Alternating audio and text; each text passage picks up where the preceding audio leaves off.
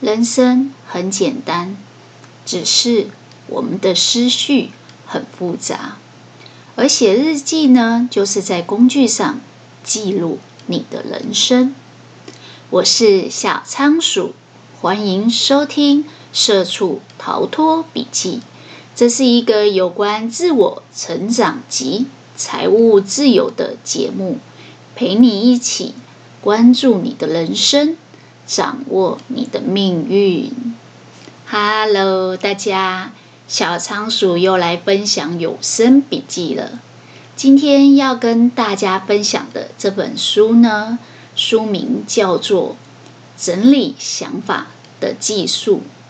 整理想法。的技术，作者是福住焕，福住焕。OK，这个已经是我们分享这本书的第三集了。想当然尔，大家应该猜到，除了方法论以外，还有一些更实际的生活应用要分享给大家。之前我们分享过，为什么要整理想法？以及如何整理想法的两种方法，分别是第一集跟第二集。那第三集呢？我们要来讨论如何运用整理想法的这些技术，在你的生活、你的人生，甚至你的各种层面。其实，呃，这本书的作者分享的蛮多这些整理想法的实际运用。比如说，用在做演讲稿，或者是用在明天要交报告、做简报，甚至是今天我们要准备一个 PTT 这样子的很多呃思绪整理的时候，需要用到这些技术。那其中也有关像阅读啊、读书心得的整理。那我觉得最有意思的应该是有关每个人日常的生活，所以呢，我们今天来讨论一下如何运用整理想法来整理你的人生。整理人生听起来是一个很大的工程，我相信很多人都会觉得，嗯、这太难了，老师没有教。嗯，其实。它这只是一个小小的工具，却可以有大大的改变。作者说，其实写日记就是一种整理你的人生的工具。哦，大家会觉得哈，写日记哦，好难哦。写日记就是一想到日记两个字，就是天天都要做的事。光想到半途而废，无法持之以恒。心里就会有压力，没错。所以小仓鼠觉得不要把它想成写日记，换一个说法，把它想成写笔记。写笔记是什么？持续的写笔记，有想到什么重要的事，随手写下来，很随性，不一定要天天。记不记得《原子习惯》里面也有讨论到这种有关习惯的培养？有一种心态一旦打破了，你就没有办法继续做下去了。就是你可能荒废了两三天，比如说你本来规定自己每天都要运动二十分钟，结果前面一个礼拜十天你做得很好，可是某一天。你可能生理起来，你可能跟男朋友吵架，你可能心情就是不好，又或者是那一天起来就很单纯，只是天气灰灰的，空气脏脏的，你就不想出去跑步了。结果你一荒废个两天，你就觉得有一种无形的压力，自我的鞭打。好像肩膀上的那个小恶魔又站在肩膀上对你低语说：“哎呀，你不行啦！哎呀，你不会啦！哎呀，不可能啦！你想想看，你才做一个礼拜就荒废了，怎么有可能持之以恒天天做？”对，其实我们每天脑海里面都有很多想法，你没有办法有一个时刻是真的脑袋完全没有想法的。但写日记、写笔记，其实只是就像我们第一集讲的，透过书写，把无形的、天马行空的、摸不着头绪的、混乱的想法，变成有形，变成白纸黑字上很具体的文字。为什么要这么做？因为透过书写，把这些无形的。变成有形的，你会出现一种自我对话。不知道大家有没有这种感觉？如果想到要写日记，天天写会有压力。但是跟你讲说写笔记随性的，你遇到有重点，拿出小本本稍微写一下。前面上一次是何时写不重要，没关系。诶，是不是心理上就有一种比较自在的感觉？至少比较没有压力。结果反而因为这样子，没有对自己太高的要求，你反而就陆陆续续的写了好几年。小仓鼠自己的笔记也是这样，我会分类别，然后想到就写，想到就写。我从来不会规定自己要刻意的天天写、周周写、年年写、月月写，不会。原因很简单。其实我们人生很多的管理，时间管理、心态管理、呃，财务管理，到最后都归结到一件事，那叫管感觉管理，管理你的情绪，管理你心中的感觉跟压力。一旦给自己过大的压力，常常会无法持续，反而会放弃。那明明知道书写对整理想法很有帮助，明明知道写写日记对抒发感情很有帮助，为什么没有办法做呢？因为很多人都只是死磕。你有没有看过一种人，就是明明这件事情行不通，这个方法不管用，但就是一直撞墙，一直撞墙，一直撞墙，老往那个方向去。原因是什么？因为。他觉得多做几次就有用，事实上是有时候想法跟念头要做一个转念，稍微换个方向，三不转路转，改一个方向，换个走道，你可能哎就做下去了，持续了，然后持之以恒了。所以我才说不要写日记，要写笔记。这也是一开始。小仓鼠的频道名字为什么叫“社畜逃脱笔记”？因为有时候我们脑海里面都有一种替自己赎身的想法，透过投资理财，透过自我成长，但是我没有办法一直做下去。但是我每次听到类似的东西，我就稍微记在我的小本本里面。稍微写在我的日记里面，写在我的笔记里面。记笔记有一点像是截取对你受用的重点、关键字。有一天，这个小笔记本就会变成你的无形的宝藏。你想到什么，随手就写下来。等你之后去看的时候，你会发现其实都是收入精华。所以我说，不要写日记，改写笔记。为什么？不要有压力。为什么写笔记很好？我们刚才有说，写笔记可以把这个透过书写把无形的变有形，然后帮你去整理你脑海里面的想法。为什么要整理你的想法呢？作者在这里有提到一个我觉得非常认同的观点，那就是和自己对话。很多人。没有写笔记的习惯，没有书写的习惯，但是你每天早上起来，一直到你睡觉闭上眼睛，其实你的大脑还是都一直在运作。你常常会胡思乱想，有时候想到好的事情，能量很强；有时候想到坏的事情，就负能量增加。所以你的能量。就很像股票一样高高低低的起伏，所以如果你做书写，其实就是把你脑海里面左思右想、患得患失，给自己想的那些念头有个去处，找个家给他安放。你把它想成就是找一个朋友跟他聊天，而这个朋友是谁？就是你自己，你的内在小孩，和你的内在小孩聊聊天、说说话。为什么要这么做呢？我刚才有说，因为这是一种抒发。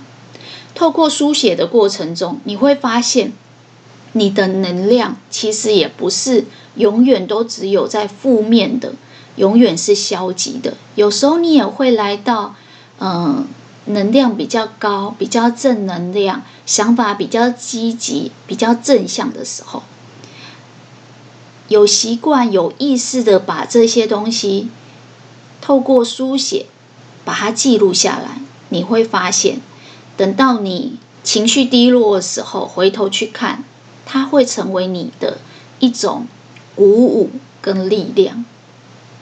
很多人想到写笔记，可能就又会开始说：“可是，可是写笔记，嗯，我的文笔不够好，我的写作，我的小时候的作文，一直以来都不是很好。”这个作者强调说，其实写日记的标准、写笔记的标准，并不在写作的能力。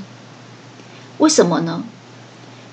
因为日记跟笔记这种很私密的东西，除非你是公开、公开的写作，比如说像小仓鼠有在部落格写文章，这样子公开的写作。不然，基本上你所写的所有的笔记都是给自己看的，它就是你自己和自己内在的小孩聊天，你不需要有压力，相反的，你可以很自由自在去捕捉你脑海里面的想法、灵感。有时候你会瞬间浮现一些念头，很自在的把它写下来，因为没有要给谁看，只有给自己看，所以。除了你可以很自由自在以外，你完全不用顾虑别人。为什么？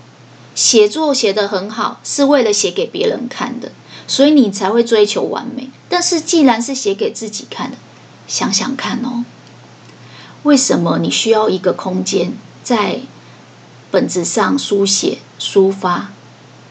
不是就是想要保留一个自己的？时间跟自己的空间，而这个专属的园地就只有给你自己。之前我们讨论过 me time，这个就是 me space，就是你自己的私密空间。既然没有要给别人看，所以你干嘛要追求完美？换一个角度想，一旦你追求了完美，你是不是就会有一些面具？这个作者说：“如果你在书写的过程一直追求要书写的多，呃，文笔多好，写的多完美，那某种程度其实你就会给自己压力，而没有办法让自己非常真实的书写记录自己内心真正的想法。所以，到底要怎么写日记、写笔记？”作者说：“真正的取决标准不在写作能力，而在你的内容是不是坦率，是不是果决，是不是诚实。”其实，我觉得现在的人之所以压力很大，有蛮大的一部分原因是出门在外待人接物都必须要谨慎。完美，某种程度也必须要戴着面具。但是如果今天有一个自己的空间，很私密，不会有人看到的空间，你还戴着面具，这不是人过得很累吗？这当人不是当得很辛苦吗？所以作者说，写日记的立场跟态度很简单，就只有一件事：坦率一点，坦率一点，在里面。坦率的做自己。很多人看了很多，就是心灵成长的书、自我成长的书，告诉自己要做自己，但是在实际的生活中都做不到。那我们来练习，就在自己的笔记本上，坦率的做自己，真实的和自己对话，诚实的面对自己内心真正的想法。反正没有要给谁看啊。这本笔记基本上，如果有一天你走了，就是烧掉它。既然是自己看的，你就可以自在、自由的书写，你就没有那些呃要完美、要写作技巧的无形的压力。所以，写日记这种自我对话的功能，就是帮助你不要去管书写的能力、书写的技巧。重点是，把你每天的想法记录下来。那你会想说，哦，如果是这样，听起来就没那么有压力。没错，接下来我们来讲两个，当你开始写日记以后，会获得的好处。第一个是记录生活。很多人都会想说，写日记要持之以恒，好麻烦哦，好有压力哦。我刚才已经跟你说了，你可以不要天天写啊，写笔记就好，摘取你认为重要的写笔记就好。我有一本日记本，连续书写了快三年吧。那本日记本基本上就是当我遇到一些比较大的事情，情绪比较多，有很多话想写的时候，就会用那一本。我往前翻。前面是两三年前的事情，现在回头看，有时候就觉得那时候的自己想法好天真，或者是当时的反应其实太大了，太激烈了。其实回头想想，根本没什么事。所以写日记或写笔记，真的没有因为你买的那本上面写的日期，你就一定要天天写。你只要持续写，有一天你回头翻，你都会发现它是对你。有收获的，而这个作者在里面也有说，其实就单纯只是记录生活，对我们的人生就会有很大的改变。为什么呢？当你把过去的生活点滴记录下来，用作以后可以保存这些蛮值得记得的回忆。比如说第一次出国啊，第一次跟男朋友约会啊，第一次去欧洲玩啊，哇！有一天你回头翻的时候，眼前的情景栩栩如生，哎，你就会跟自己说：哦，我那时候也蛮勇敢的，既然敢自己一个人跑到国外去旅行。所以，过去的生活点滴，一点一滴的把它记录下来。它就是一种保存的回忆，而且同时激励你，过去的自己很勇敢，现在的你也要好好过日子，好好像那时候的自己一样勇敢的过日子。同时间哦，你开始写了以后，大概写一阵子，你就会发现你会出现一些成长跟改变。最明显的就是你写的时候的用字跟用语。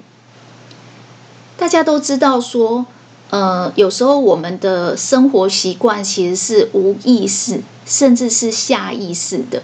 可能有时候你的想法就是冒出来在脑海，不会有人特别去纠正。但是如果你开始用书写的方式去记录你的生活，你会发现哦，比如说你在上面写，哦，今天好累哦，今天累死了，今天发生了什么什么什么事。诶，你回头看的时候，发现自己好像在日记上面常常写一些抱怨或负能量的话，所以慢慢慢慢，你写着写着，你就会开始改变你自己用字用语的习惯。其实大家都知道，文字本身就是有力量的，语言也是，尤其是这个语言是你去说出来去跟别人讲的时候，有时候会伤到别人。那文字也是一样，虽然这个笔记只有你自己看，但是如果你每次书写的时候都是一些抱怨的话，你事后再翻的时候，总是会有一种不是那么满意的状态。久而久之，你就会慢慢改变你写字用词的习惯，从负面慢慢转念成正向。你知道这个改字很有意思，比如说“好累哦，累死了”这样的话，如果改成“虽然今天过得有点辛苦”。但是我相信持续下去会有收获的。但是我觉得还算可以接受，还是可以克服。就是慢慢慢慢调教自己，改变自己的习惯。其实习惯有很多，大家想到习惯都会想到什么？饮食习惯、运动习惯、阅读习惯。其实每天每天，你脑海想法的习惯、思考的习惯。还有你讲出来的话、言语的习惯，还有你写在笔记本上文字、用词、用字的习惯，都会有意识、无意识的改变你这个人。为什么？我们第一集有说嘛，书写是把无形变有形，同时书写成文字就是把无意识放大、拉伸。变成有意识，所以当你每次这样写的时候，很快你就会发现，你的用词用字变得没有那么负面，因为其实，在书写的过程中，就是思考的过程。你在改变这些用词用字的过程中，诶，你的思考的习惯就会变正向。那你会想说，思考的习惯变正向有什么帮助吗？当然有。你在记录的虽然是过去，可是你在改变的是你的现在。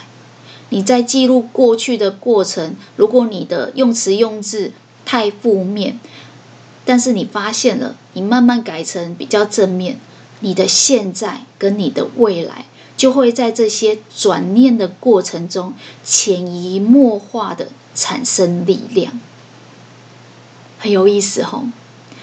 听起来很玄，但是实际有在书写的人都知道，其实书写是一种静下心，然后跟自己互动的过程。第二个，如果你开始书写笔记或是日记，你会发现你会累积了一些大的数据，这也是一个很强而有力的呃效果。什么样的大数据？其实我们大家都知道，有很多人的人生轨迹是不太一样的。有些人会去看一些伟人传记，但我都常常开玩笑说：“时代造英雄。”你现在去看一些以前的英雄传记，可能会有这种感觉，就是也许。时代让他变成英雄，不见得是他的人格特质真的比一般人不一样。当然，英雄也可以创造时代，不过通常这都是呃身处在乱世的人比较有可能造成的现象。但我们一般平凡人，我们最可以依赖的是什么？这个作者说。其实写日记就是帮你自己累积独一无二的大数据。以前的人还不知道大数据要用作什么，呃，到处都有很多的 CCTV，就是摄影机，到底要做什么？后来才发现，原来当你收集了一定比例的数据以后，其实它可以帮你归纳整理出一些逻辑。跟一些理论去推论未来的事情，所以说，其实大数据就是除了像刚才一样改变你思考的习惯以外，它也会引导你未来的方向。写日记不是就是记录每天发生的事吗？为什么可以引导未来？因为每个人。心中都会有理想、目标、梦想。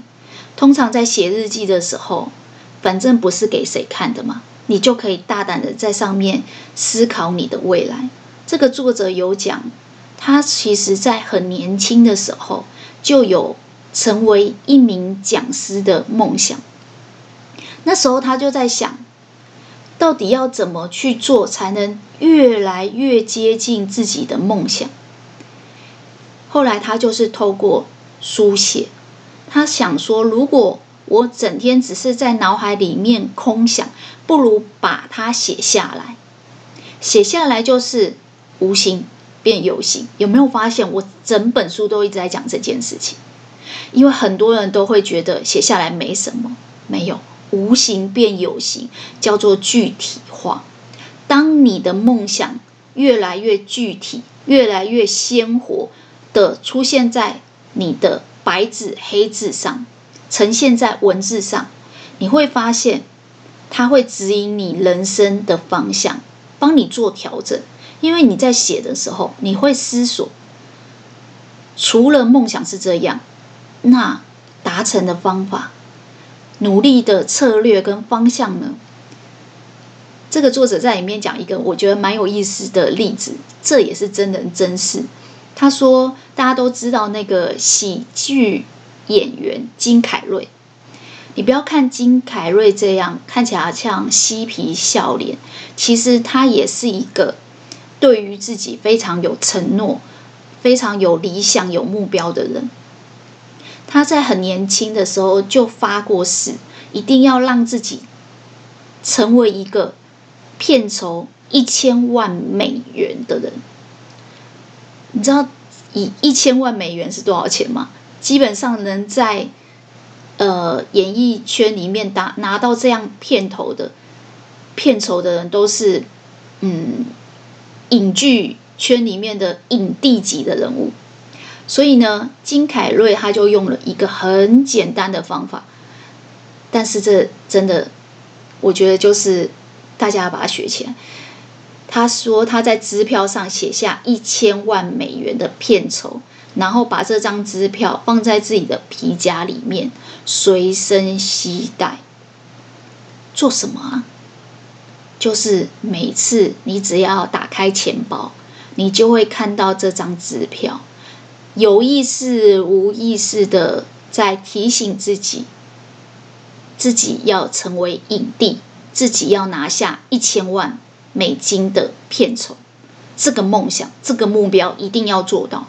有时候你会遇到人生高高低低、有挫折、有低潮的时候，你打开钱包，你就会看到这个。所以大家应该已经猜到了。后来他在做。摩天大圣那部戏的时候，其实他的片酬就已经超过了，达成他的目标了。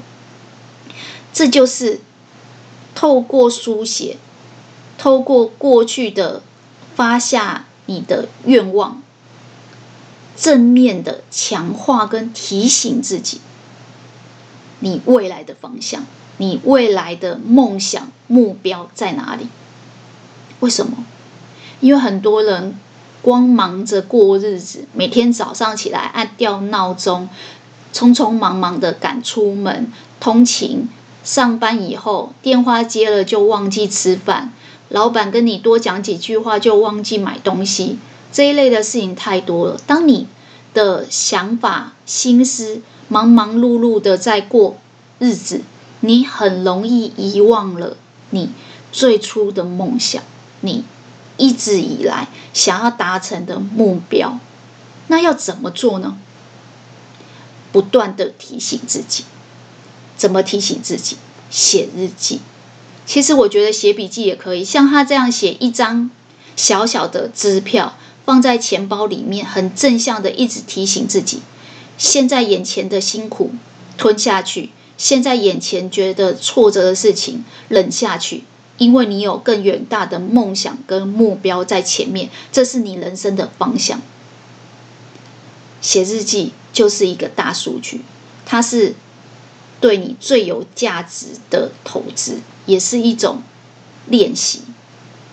这个作者有说到他自己也有这种人生相对比较彷徨无助，觉得很绝望，不知道自己何去何从的时候。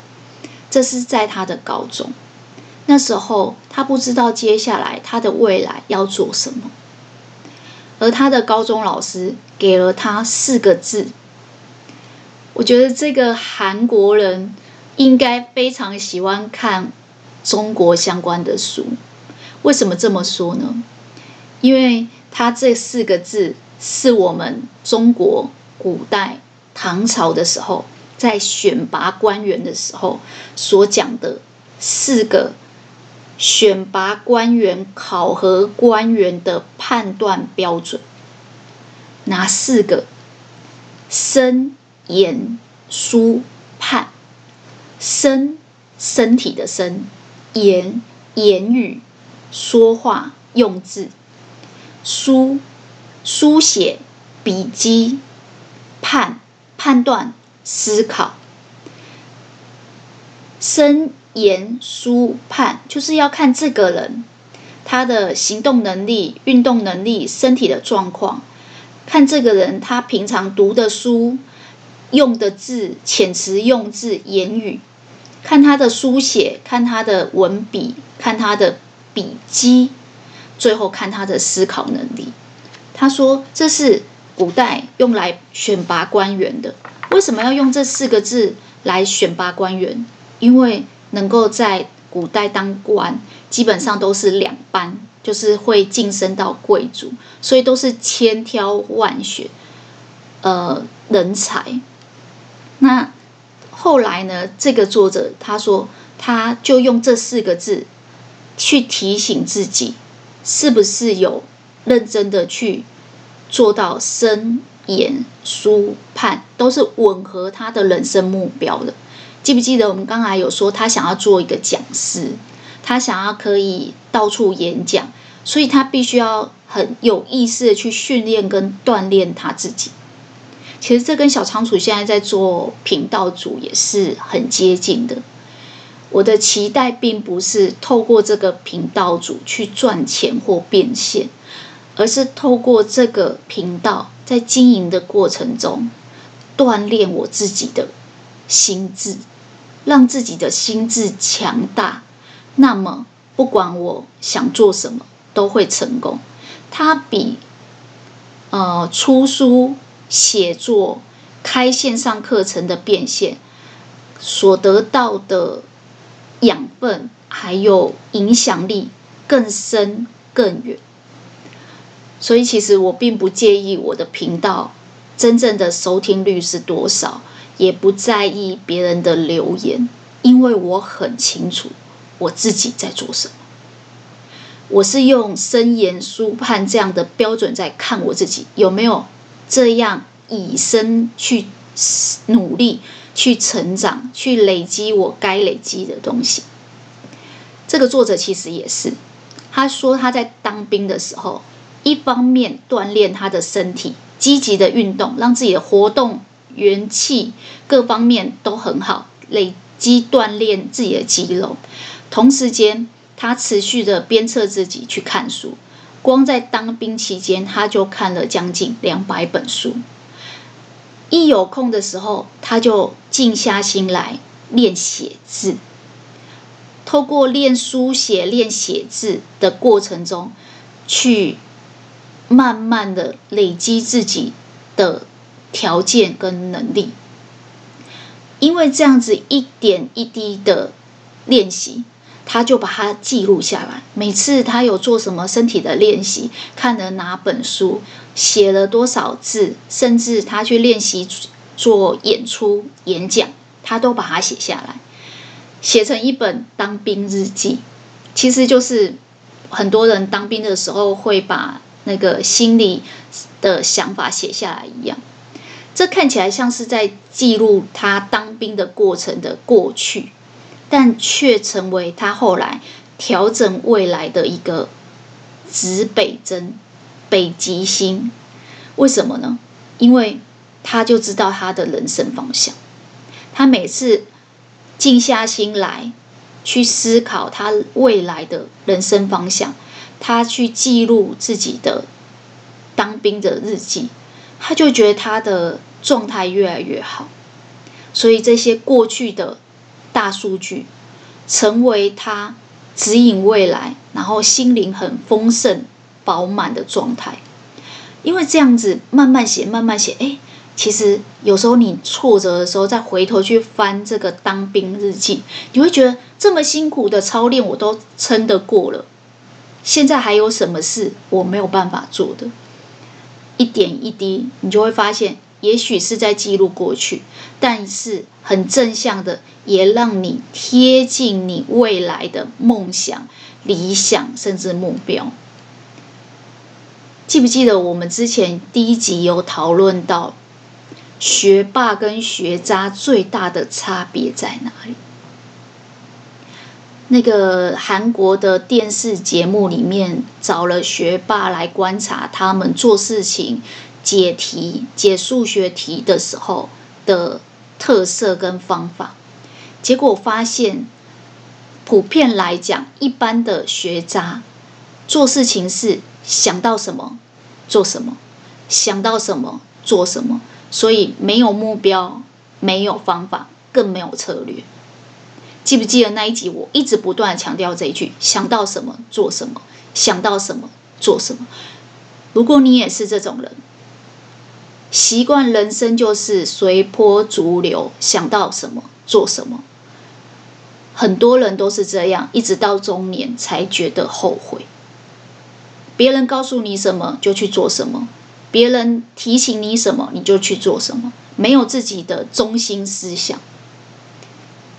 但记得吗？我们讲学霸的时候，我们说学霸最大的特色是，凡事先分析，找出数学的公式跟模式，找出整件事情的策略跟方法，先分析完，设定好人生的计划、读书的计划，最后才干嘛？才行动。所以你说他们的执行力为什么这么好？大脑为什么感觉比别人清楚、容易死？不是你的大脑不好使，是你没有先计划，没有先分析、思考跟计划，没有静下心来书写。你的心灵、你的精神，不是一种丰盛、饱满，而且有想法、有计划的。你的中心思想不够完整。你当然就很容易人云亦云，随波逐流，然后偏离了自己的人生轨道。所以，其实我觉得“深言书判”这四个字蛮好用的。我自己在写呃国考的读书计划的时候，我那时候也有用一个小本子读书计划本记录自己的读书的轨迹。我通常会这么做，就是我会先写今天一定要做的三件事，可能今天要念的科目，然后范围跟时间先写下来，然后在每次要离开书桌、要离开图书馆一整天结束的时候，再复盘一下今天念的哪些，去检视。去反思，今天本来要念 A、B、C，做了几项，程度多少，然后为什么？其实大概这样子写个两三个月，你就会发现自己的问题点。比如说，早上应该念数学，下午应该念理化，诸如此类。结果到下午，你每次都发现自己没念数学，跑去念英文；自己应该念理化，结果去念生物。大概写个几个月，你就会发现你的问题了。因为我们每个人都有盲点，可能数学就是你最弱的那一科，就是你最不想面对、想逃避、很讨厌的。所以你每次计划了写数学题目。到最后却在背英文单词，静下心书写，你就会调整你做事情的方法，调整你人生的方向。最后，你就会跟学霸一样，执行力很强，要什么得到什么，划定设定目标总是可以做得到。然后你对自己内心的那种自我掌握感就会越来越强。所以你知道那种自信是由内而外，别人打不倒、酸不到的。原因是什么？原因是你很清楚知道你在做什么，你的想法是整理过的，你知道整理想法的方法跟技术。你在日记上反思过、复盘过，别人看到的弱点不是你真正的弱点，你自己的优缺点、威胁、机会点，你是很清楚的，所以你是精准的去修正你的方向，精确的去补足你的不足，那你的成长就会非常有感，看得到。这个作者在后面也有稍微讲了一下说，很多人想到写日记啊，就会开始问啊，要怎么写啊，写的方式啊，一些小细节。我稍微简单的分享一下，比如说，呃，如果我要买一本日记本，一本笔记本，我要选的尺寸大概是多大？这个作者说大概 A 五左右，比较方便携带跟保管。但是我觉得这个东西呢，没有一定。我自己的方式，像这种尺寸或者是形式的东西，我是看我的呃主要功能。比如说，我今天是随手写，要写，比如说读书啊、阅读的那种笔记，有可能写一写，我觉得写不好，我想重新整理的话，我会用活页的。相反的，如果这个东西我已经呃滚了好几次，比如说像我写这个。Podcast 的脚本，我前面一定会用 N 次贴，或者是用小本子，在纸本上面写过好几次，最后选来选去，精选出我想要在节目里面呈现的重点跟精华的时候，我会把它写成脚本。而这个脚本呢，我以后希望可以变成我的无形的个人的资料库，以后可以去翻阅去查。所以我一定要谨慎的保管它，不能不见。这个时候我就会用那种比较好一点的笔记本，固页的，就是定页的，它不会撕，不不会被撕掉，也不会像活页纸这样少一张就不见了。然后呢，好好的把它书写一次。通常这种不是活页不能撕掉的本子，你在下笔的时候，你就会比较谨慎，你会字字斟酌。你会考量一下篇幅，然后好好的写，而最后这一本就会是你的所有读书的心得的精华版，就有点像我们看那个 PTT 或是 D 卡的讨论区，有时候会有很多流水账，但是如果有一两篇里面的含金量、知识成分比较高，版主就会把它按起来当成这个。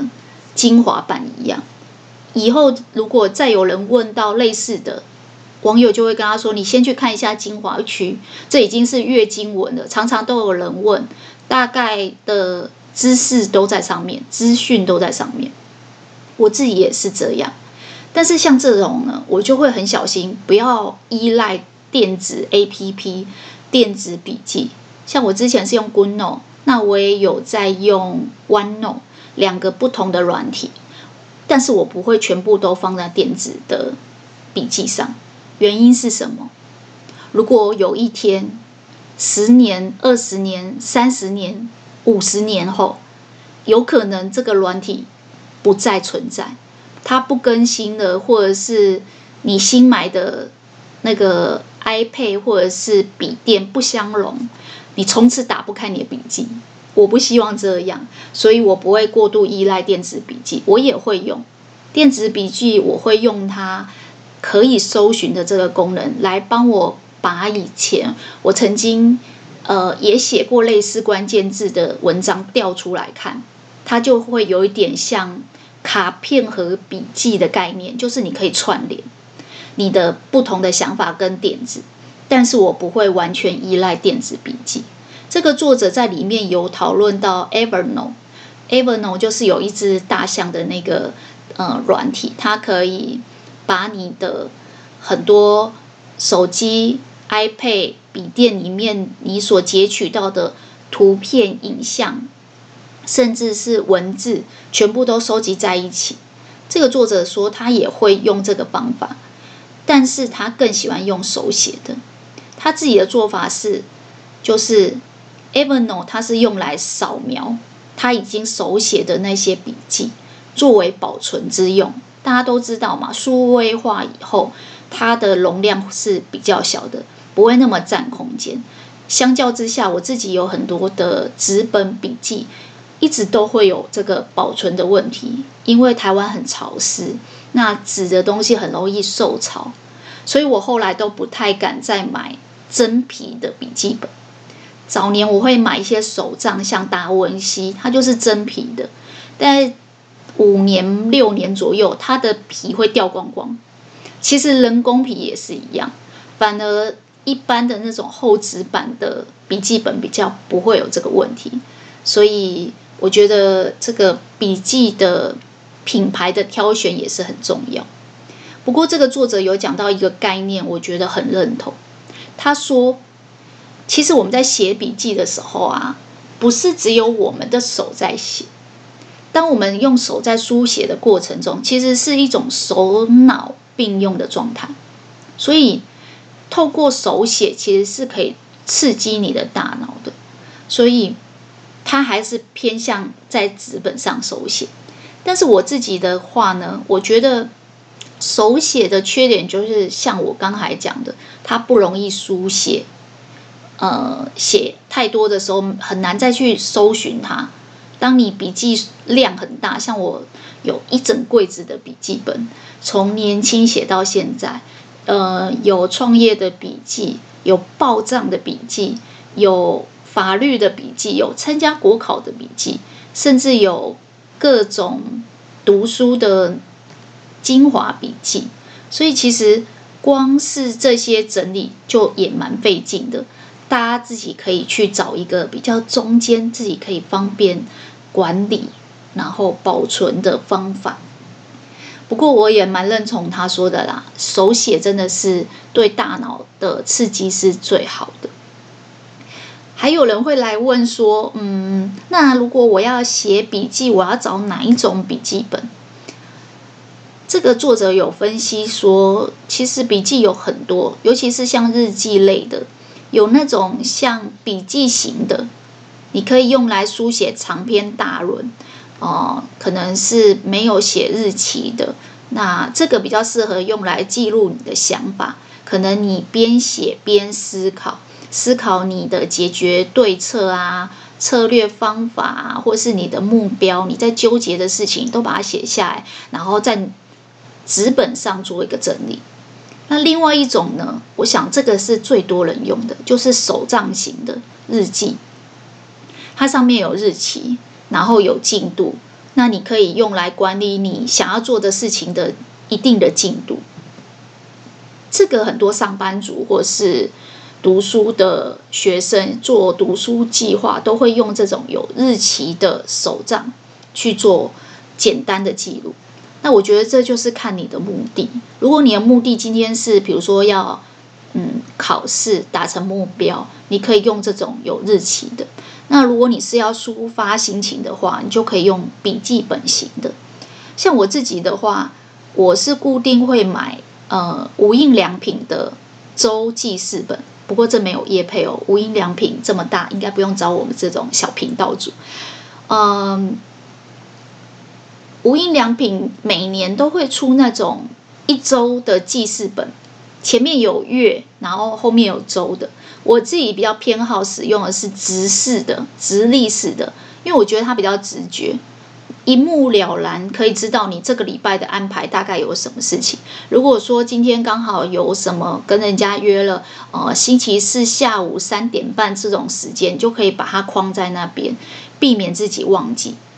然后它也很适合用来记录一些关键字，因为它的空格没有很大，所以我自己的话大概会。呃，用吃饭时间或者是喝茶的时间，稍微写一下哦，这个礼拜发生了什么事情。我最常写的就是在书中看到哪句话。啊，人生不是得到就是学到。我今天学到了什么什么什么什么，或者是呃，像我自己有在就是种花，然后养植物，那我可能入坑了，比如说观叶的某一种品种，我就会稍微写一下为什么，记录一下我什么时候买它的，价格大概是多少，在哪里买到。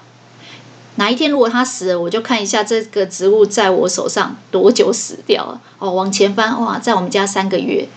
那我以后可能要注意一下它的养护、它的水肥管理，或者是我最常写的是天气，因为其实年纪大以后，你会发现天气对你的身体影响比较大。那我可能会稍微记录一下，比如说几月几号，呃。冬天的第一波寒流来了，我们家是几度？然后气象是报几度？哦，比如说气象说是十度以下，然后什么？呃，第一冬天的第一波寒流，然后但我家的气温是二十几度，二十一度或是二十四度，然后我们家阳台会摆一个温度计，我们家阳台是十七度、十六度。你知道这种东西常常写写久，你会发现一件事，就是气象都是吓你的。我不知道大家有这种感觉吗？十度以下是在半夜五点，然后你要在山上，你才测得到十度。你家阳台最低就是十四度吧？然后你可是现在的那个科技很进步嘛，气密窗一关。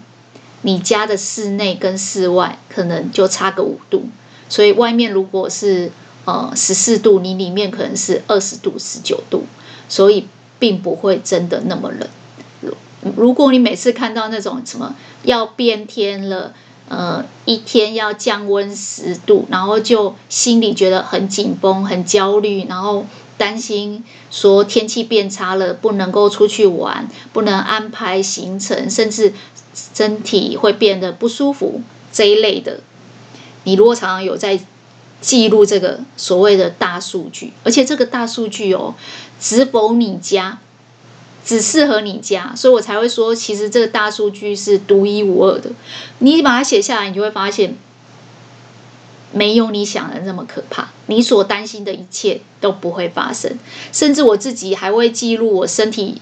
有哪些反应？然后我的生理期刚好来，有没有觉觉得不舒服？如果都没有，其实你就可以放宽心，以后看新闻就这样笑笑过去，就是表示说，其实我们人生不是得到就是学到。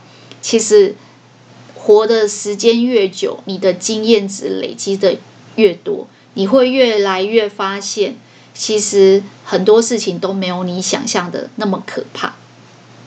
那我自己也会用作者所说的这种笔记本型、条文型的笔记本去写一些我的想法。如果我今天有发生一些重要的事情，我用一个品牌，我觉得很可爱，是我在呃文具首创的展览上买到的。那个牌子好像叫。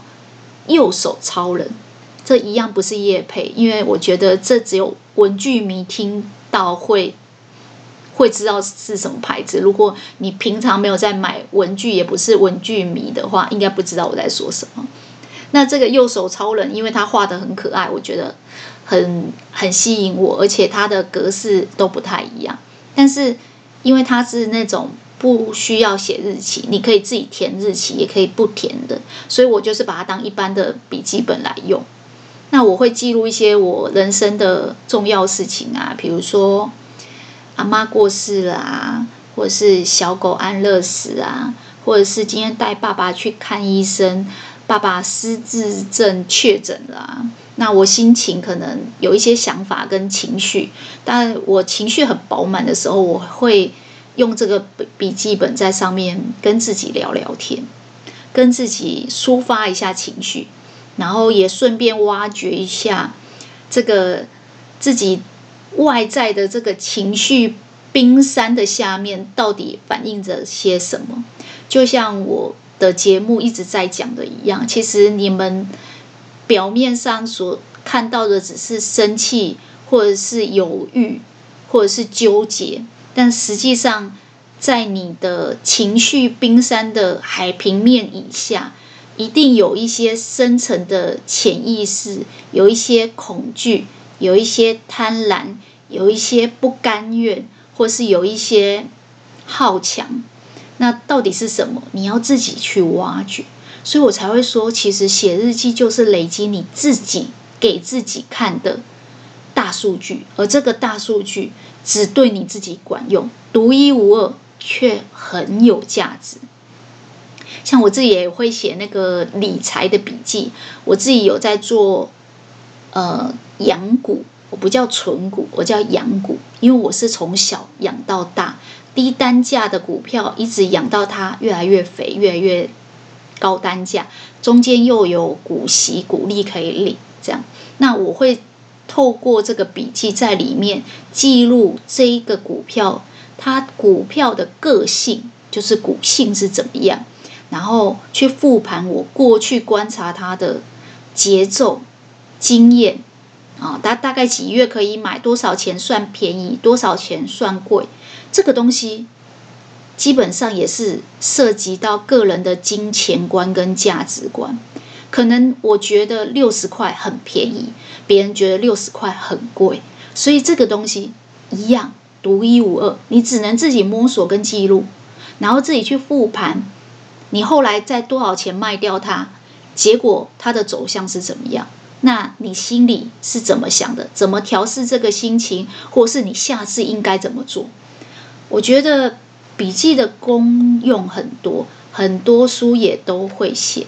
以后有机会会找相关的书，再细细的跟大家分享。一直以来，我靠小本本、靠笔记术去整理我的人生，甚至找工作的时候，我也是靠笔记。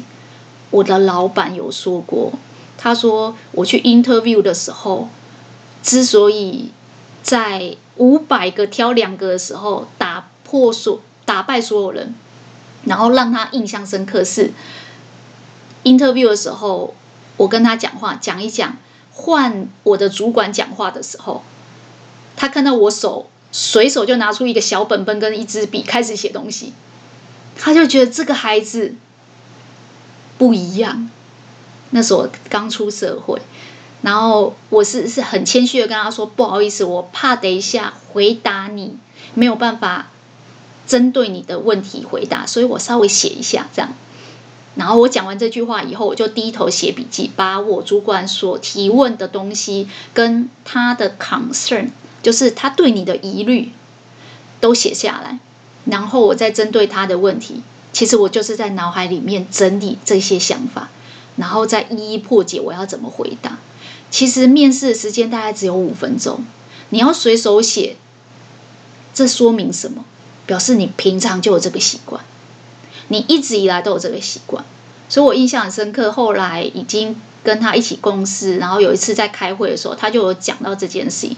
他是说，就是开会的时候，有些人就是那边喝饮料啊、聊天啊、划手机啊，只有我都是拿笔记。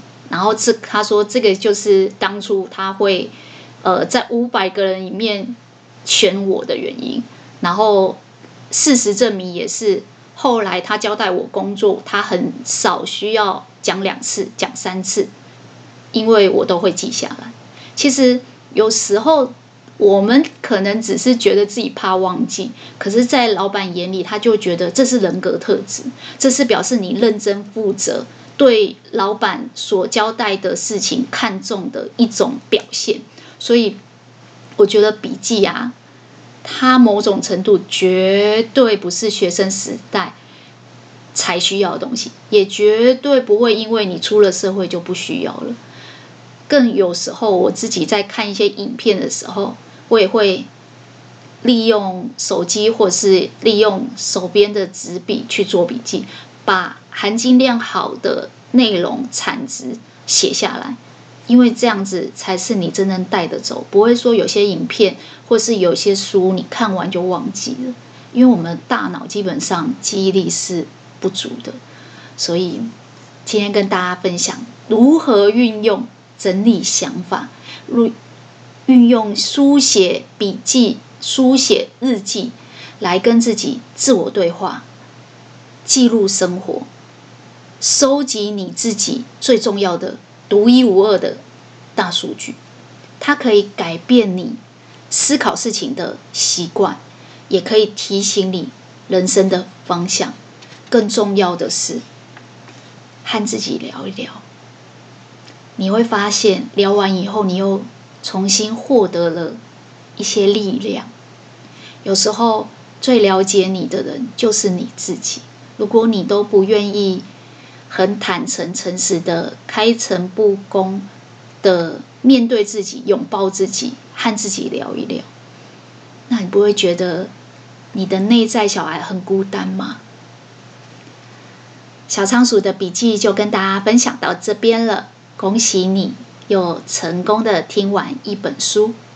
如果想看这本书的手感笔记，可以到方格子或脸书找我，也欢迎留言或是按赞。那我们下次空中再见喽，拜拜。